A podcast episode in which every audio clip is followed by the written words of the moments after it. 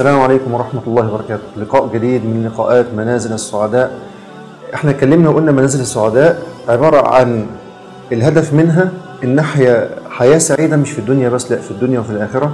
عشان كده إحنا عملنا مثلث سميناه مثلث الحياة. مثلث الحياة عبارة عن القمة الحياة الإيمانية والحياة الاجتماعية والحياة العملية. وبدأنا بالحياة الإيمانية واتكلمنا فيها عن المرة اللي فاتت وأول منزلة عشناها مع بعض وهي منزلة الصلاة. اتكلمنا وقلنا إن الصلاة عماد الدين. من هدمها هدم الدين ومن أقامها أقام الدين. يعني من غير دين من غير صلاة مفيش دين. النهارده هنعيش مع بعض منزلة جديدة وهي في الحقيقة أزمة. إحنا كلنا بنعاني منها في الصلاة.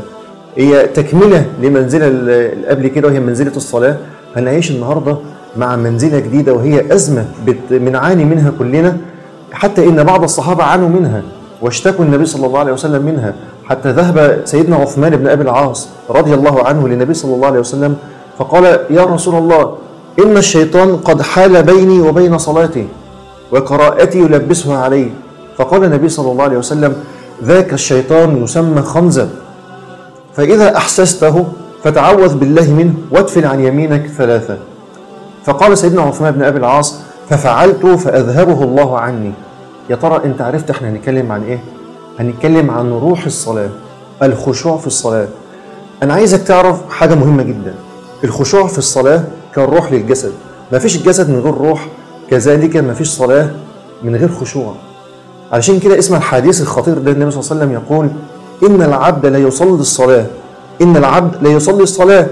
لا يكتب له نصفها ولا ثلثها ولا ربعها ولا خمسها ولا سدسها ولا عشرها. وقال النبي صلى الله عليه وسلم إنما يكتب للعبد من صلاته ما عقل منها. تخيل. علشان كده قال الله عز وجل قد أفلح المؤمنون الذين هم في صلاتهم خاشعون. الله عز وجل جعل الخشوع علامة الإيمان. قد أفلح المؤمنون الذين هم في صلاتهم خاشعون. وجعل الله عز وجل الخشوع سبب للفلاح. قد أفلح المؤمنون الذين هم في صلاتهم خاشعون علشان كده أنا بسأل نفسي سؤال إزاي أخشع في الصلاة؟ إزاي وأنا واقف أصلي بين يدي الله عز وجل ما افكرش في أي حاجة تانية؟ إزاي وأنا واقف أصلي ما افكرش في فلان ضايقني عمل موقف ضايقني؟ ما افكرش في أقعد أراجع اليوم كله حصل لي وعليا ديون والعيال تعبانة وأنا ورايا حاجات مهمة لازم أعملها كل ده براجع اليوم كله وأنا واقف أصلي. إزاي وأنت بتصلي ما تفكريش في أي حاجة تانية غير الوقفة اللي أنت واقفاها بين يدي الله عز وجل؟ ما تفكريش انت نسيتي حاجة عايزة تلحقي تخلصي بسرعة عشان تلحقي تعمليها. إزاي اخشع في الصلاة؟ أنا عايز أقول حاجة مهمة جدا. إحنا كلنا نفسنا نوصل لأعلى مستوى هو أن نعبد الله عز وجل كأننا نراه. أن تقف بين يدي الله سبحانه وتعالى كأنك ترى الله سبحانه وتعالى. في حديث مهم جدا. قال النبي صلى الله عليه وسلم إن الله ينصب وجهه لوجه عبده ما لم يلتفت. فإذا صليتم فلا تلتفتوا. فأنا عايزك تستشعر أن الله عز وجل ينصب وجهه لوجهك في الصلاة. أن الله عز وجل ينظر إليك وأنت واقف بين يديه في الصلاة. إزاي أخشع في الصلاة؟ جاوب لنا السؤال ده ابن القيم رحمه الله عز وجل فقال مراحل الخشوع في الصلاة.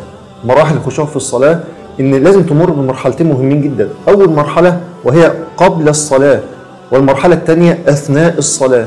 المرحلة الأولانية قبل الصلاة تنقسم لقسمين.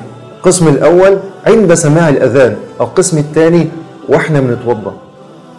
قبل ما نقول الخطوة الأولانية والمرحلة الأولى اللي هي قبل الصلاة أنا عايزك تسمع السيدة عائشة رضي الله عنها وهي تقول كان النبي صلى الله عليه وسلم في مهنة أهله فإذا حضرت الصلاة فكأنه لا يعرفنا ولا نعرفه. وكان العلي بن الحسن رضي الله عنه كان إذا توضأ وقام للوضوء ليتجهز للوقوف بين يدي الله سبحانه وتعالى يصفر لونه ويتغير حاله. فسئل في ذلك فقال أتدرون بين يدي من أقف؟ أنت عارف هقف بين يدي مين؟ بين يدي, بين يدي الله سبحانه وتعالى بين يدي ملك الملوك سبحانه وتعالى. فيبدأ الاستعداد للصلاة والتجهيز للصلاة واستحضار عظمة الله سبحانه وتعالى عند سماع الأذان من أول ما تسمع الله أكبر. تسمع الأذان وتردد وراء المؤذن. قال النبي صلى الله عليه وسلم إذا سمعتم المؤذن فقولوا مثل ما يقول. ثم صلوا علي صلاة. فمن صلى علي صلاة صلى الله عليه بها عشرة. واسألوا لي الوسيلة. فمن سأل لي الوسيلة حلت له الشفاعة. أن تقول أن تقول آه، اللهم رب هذه الدعوة التامة والصلاة القائمة آتي محمد الوسيلة والفضيلة وابعث اللهم مقاما محمودا الذي وعدته وصلى الله وسلم وبارك على محمد وعلى آله وصحبه أجمعين. فيبدأ الترديد مع الأذان. تجهز قلبك. أنت بتستشعر عظمة الله تستشعر هيبة الله. يبدأ الاستعداد للصلاة عند عند سماع الأذان. أول ما تسمع الله أكبر تبدأ تردد ورا المؤذن وتقول مثل ما يقول. وفي حديث ثاني يقول النبي صلى الله عليه وسلم إذا سمعتم النداء فقولوا أشهد أن لا إله إلا الله وحده لا شريك له وأشهد أن محمدا عبده ورسوله. رضيت بالله ربا وبالإسلام دينا وبمحمد صلى الله عليه وسلم نبيا. غفر له ذنبه. من قال ذلك الذكر من قال ذلك الدعاء غفر له ذنبه. أشهد أن لا إله إلا الله وحده لا شريك له وأشهد أن محمدا عبده ورسوله. رضيت بالله ربا وبالإسلام دينا وبمحمد صلى الله عليه وسلم نبيا. غفر له ذنبه. كل ده أنت بتتجهز للوقوف بين الله عز وجل تتجهز لاستحضار عظمة الله استحضار هيبة الله سبحانه وتعالى. القسم الثاني هو وانت بتتوضا أنا عايزك وانت بتتوضا تستشعر إن أنت بتغسل نفسك بتنقي نفسك من الذنوب والخطايا. كل ما تعمل حاجة الذنوب والخطايا بتنزل بتخر منك بت بتنظف نفسك بتنقي نفسك من الذنوب والخطايا. اسمع معايا الحديث الخطير ده حديث جميل. قال النبي صلى الله عليه وسلم من توضأ فمضمض واستنشق خرجت خطاياه من فيه وأنفه. تخيل ومن غسل فإذا غسل يديه خرجت خطاياه من يديه فإذا غسل وجهه خرجت خطاياه من وجهه حتى تخرج من تحت أشفار عينيه. فإذا مسح برأسه خرجت خطاياه من رأسه حتى تخرج من أذنيه. فإذا غسل يدي رجليه خرجت خطاياه من رجليه حتى تخرج من بين أظفار رجليه. تخيل. انت كل ده بتجهز نفسك للوقوف بين الله سبحانه وتعالى. تستشعر إن الذنوب كلها بتنزل. أي نظرة نظرتها حرام بتنزل. أي أي حاجة سمعتها حرام بتنزل. كل ده بتنقي نفسك من الذنوب والخطايا. كل ده ليه؟ لاستحضار عظمة الله واستحضار هيبة الله واستشعار إنك هتقف بين ملك الملوك سبحانه وتعالى. كل ده بتنظف نفسك بتنقي نفسك من الذنوب والخطايا للوقوف بين يدي الله عز وجل. أنا عايز أقول لك حاجة مهمة جدا. إن أعظم وقفة هتوقفها في حياتك أعظم مشهد هتشهده في حياتك هو أن تقف بين يدي الله سبحانه وتعالى. والوقفة اللي أنت هتقفها بين يدي بين يدي الله سبحانه وتعالى في الدنيا هي نفس الوقفة اللي هتقفها بين يدي الله عز وجل في الآخرة. فأحسن الوقوف بين يدي الله عز وجل في الدنيا فيحسن الله عز وجل وقوفك بين يديه في الآخرة. في قاعدة مهمة جدا إحنا عايشين بها الجزاء من جنس العمل. الجزاء من جنس العمل دي سنة كونية سنة ربانية لا تتبدل ولا تتغير. فمن جاهد نفسه للوقوف بين يدي الله عز وجل أحسن الله عز وجل وقوفه بين يديه يوم القيامة. أنت كده بقيت جاهز للوقوف بين يدي الله سبحانه وتعالى. بس اوعى تنسى حاجة مهمة جدا. أن تفتح أبواب الجنة. طب إزاي يفتح أبواب الجنة؟ هي الجنة بتتفتح؟ أيوة الجنة بتتفتح. قال النبي صلى الله عليه وسلم ما منكم من أحد يتوضأ فيسبغ الوضوء ثم يقول أشهد أن لا إله إلا الله وأن محمدا عبده ورسوله. اللهم اجعلني من التوابين واجعلني من المتطهرين إلا وفتحت له أبواب الجنة الثمانية. يدخل من أيها شاء. لك أن تتخيل أنك بإيدك تفتح أبواب الجنة الثمانية لك. تدخل من أيها من أيهما أبواب شئت. تدخل من باب الدعاء تدخل من باب آه، آه، الصلاة تدخل من أي باب أنت حبيت. تفتح أبواب الجنة الثمانية يتقبل الله عز وجل منك صلاتك ودعائك وذكرك. الوقوف بين يدي الله عز وجل.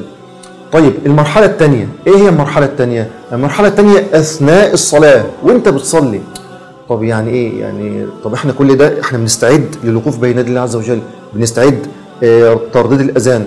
قرنا آه الذكر رضيت بالله ربا وبالاسلام دين محمد صلى الله عليه وسلم نبيا. صلينا على النبي صلى الله عليه وسلم. آه سألنا النبي صلى الله عليه وسلم الوسيلة. اتوضينا. الذنوب آه تنقت. الذنوب خرجت الذنوب والخطايا.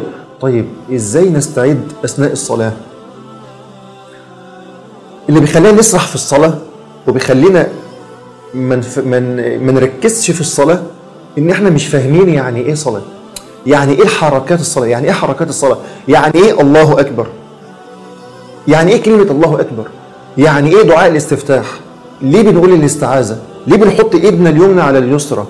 ليه لما يجي آه، من من القيام للركوع ليه بنركع؟ ليه بنقول سبحان ربي العظيم؟ عايزين نفهم يعني إيه صلاة؟ يعني إيه حركات الصلاة؟ نبدأ واحدة واحدة مع بعض.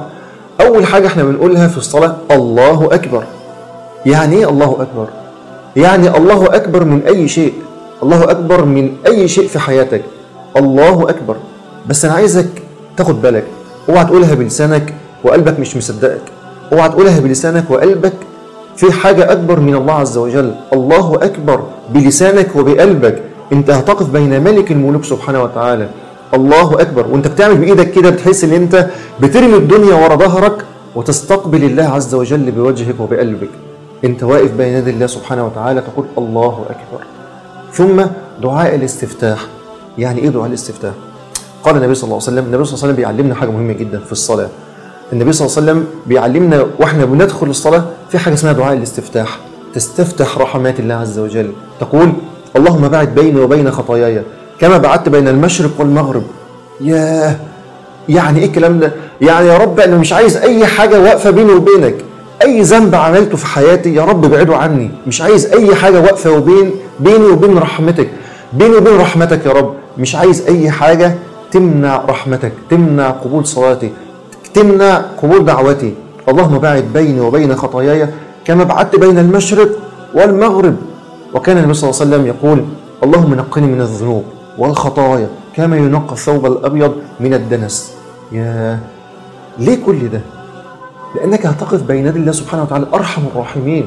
الله سبحانه وتعالى ملك الملوك هيبة الله عز وجل عظمة الله سبحانه وتعالى جلال الله سبحانه وتعالى. طيب إيه بعد كده؟ الاستعاذة بالله عز وجل من الشيطان الرجيم. طب إحنا ليه بنستعيذ؟ لأنك بت... بالاستعاذة أن تستعيذ بالله عز وجل من الشيطان الرجيم. يا رب ابعده عني. ابعد الشيطان الرجيم ده عني. بيوسوس لي في الصلاة بيجي لي في الصلاة بيقعد يفكرني بحاجات قديمة جدا. بيفكرني بذنوبي بيفكرني. بهمومي بيفكرني بأي حاجة تبعدني عنك. يا رب استعيذ بالله استعيذ بك يا رب من الشيطان الرجيم. بعده عني. ابن القيم له كلام جميل جدا. يقول ابن القيم رحمه الله نصحني شيخ الإسلام ابن تيمية. اسمع النصيحة دي لابن القيم وابن القيم بينقلها لنا. يقول شيخ الإسلام ابن ابن تيمية لابن القيم رحمه الله كان يقول إذا هاش عليك كلب الغنم فلا تشتغل فلا تنشغل بالكلب ولكن استعن برب الكلب بصاحب الكلب برب الغنم بصاحب الغنم فإنه يكفيك شر هذا الكلب. فاستعذ بالله عز وجل من الشيطان الرجيم يكفيك الشيطان الرجيم يكفيك همومك يكفيك كل شيء. استعذ بالله عز وجل من الشيطان الرجيم. بدأنا الله أكبر دعاء الاستفتاح الاستعاذة. آه قراءة الفاتحة. يا قراءة الفاتحة. اسمع قال الله عز وجل قسمت الصلاة قسمت الصلاة بيني وبين عبدي. عايزك تستشعر الحوار رائع من أروع الحوار أن تستشعر كلام الله عز وجل وأن الله عز وجل يرد عليك في صلاتك. وده حوار بينك وبين الله عز وجل. قال الله عز وجل قسمت الصلاة بيني وبين عبدي. فإذا قال الحمد لله رب العالمين قال الله عز وجل حمدنا عبدي. فإذا قلت الحمد لله رب العالمين الرحمن الرحيم أثنى علي عبدي. فإذا قلت مالك يوم الدين يقول الله عز وجل مجدني عبدي. وإذا قلت إياك نعبد وإياك نستعين يقول الله عز وجل هذا بيني وبين عبدي. فإذا قلت اهدنا الصراط المستقيم يقول الله عز وجل هذا لعبدي ولعبدي ما سأل. يا حوار رائع. حوار من أجمل الحوارات في حياتك. أن تسمع وتستشعر ترديد الله عز وجل أن الله عز وجل يرد عليك في الصلاة. قسمت الصلاة بينك وبين عبد. يكفينا شرف أن الله عز وجل قسم الصلاة بيننا وبينه سبحانه وتعالى. كل ده واحد بيفوت الصلاة ومش مركز في الصلاة وبيسرح في الصلاة وعايز يدخل الصلاة ويخرج بسرعة عشان يلحق مشوار معين ولا حاجة معينة. يا اللي بيستشعر الكلام ده يتفانى في الصلاة. يصلي الصلاة كأنه مودع. صلي كأنك مودع. صلي صلاة مودع. يبقى أول حاجة التكبير تاني حاجة دعاء الاستفتاح ثالث حاجة الاستعاذة رابع حاجة الفاتحة. الحاجة اللي بعد كده التأمين في الصلاة. إن اليهود أشد حسدا على تأمينك في الصلاة. أن تؤمن تفاؤلا بإجابة الله عز وجل لدعائك لدعاء ال ال الإمام. اهدنا الصراط المستقيم صراط الذين أنعمت عليهم غير المغضوب عليهم ولا الضالين آمين. تؤمن في الصلاة. بعد كده الركوع. أنا عايزك تستشعر إن أنت واقف في أعلى مكان وأنت واقف بين الله عز وجل ثم تنحني إجلالا وتعظيما وهيبة لله عز وجل للركوع. من أسرار الصلاة جعل الله عز وجل من أسرار الصلاة الله أكبر اللي هي إيه؟ تكبيرة الانتقال. الله أكبر من القيام للركوع ومن الركوع للسجود ومن القيام للسجود ومن السجود للسجود. الله أكبر. ليه؟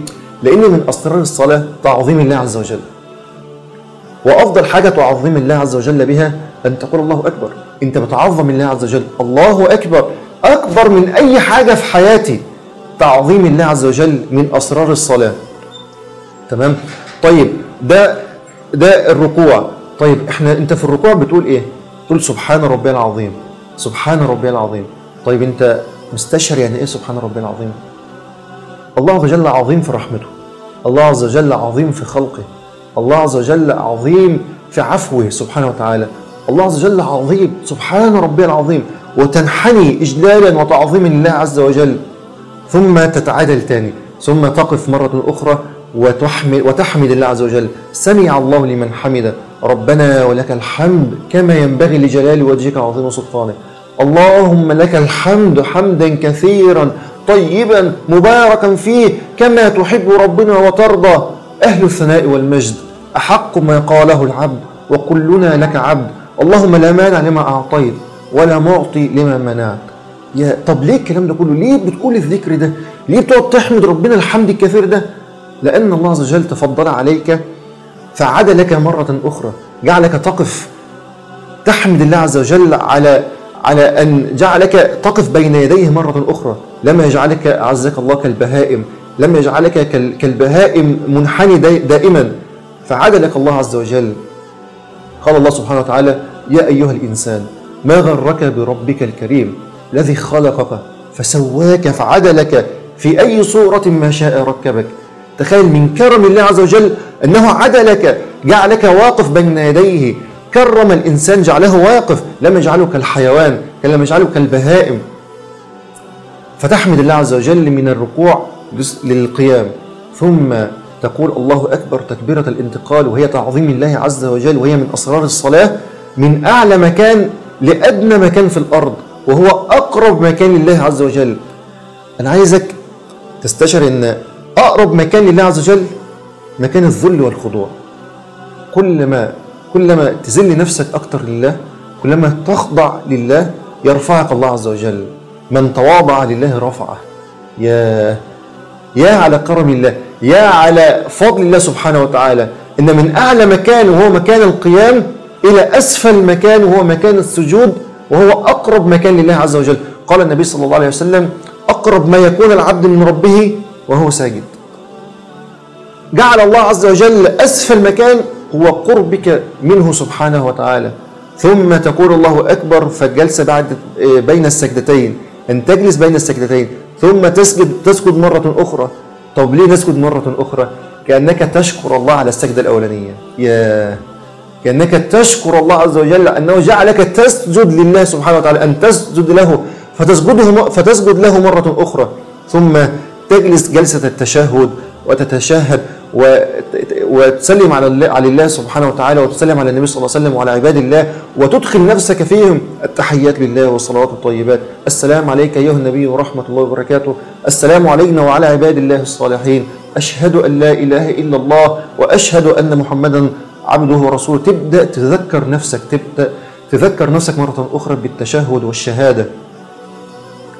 ده كان مراحل الخشوع في الصلاة. ده مراحل الخشوع في الصلاة. قلنا أول مرحلة قبل الصلاة وأثناء الصلاة. قبل الصلاة تنقسم من قسمين. أول قسم أثناء الأذان. وأنت بتسمع الأذان.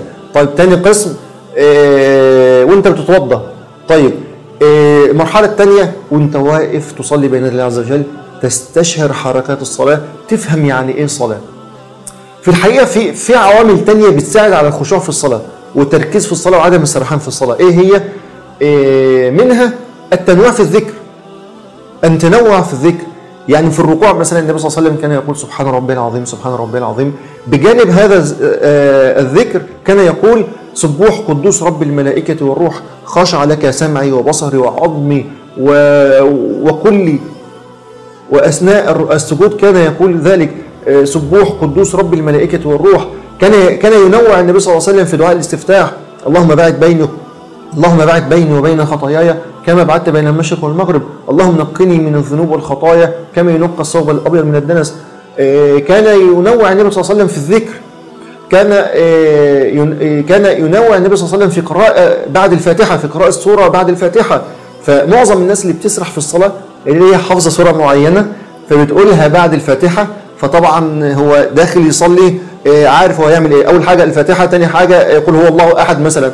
فيبدأ يقولها ف... ف... فيبدأ يسرح خلاص هو خلاص يعني اعتاد على ذلك.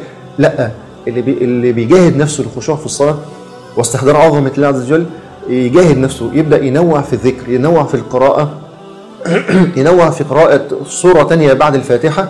آه، كل ده بتجاهد نفسك. قال الله عز وجل والذين جاهدوا فينا لنهدينهم سبلنا أسأل الله عز وجل أن يرزقنا الخشوع في الصلاة. أسأل الله عز وجل أن يرزقنا حلاوة الصلاة. أسأل الله عز وجل أن يديم علينا نعمة الصلاة.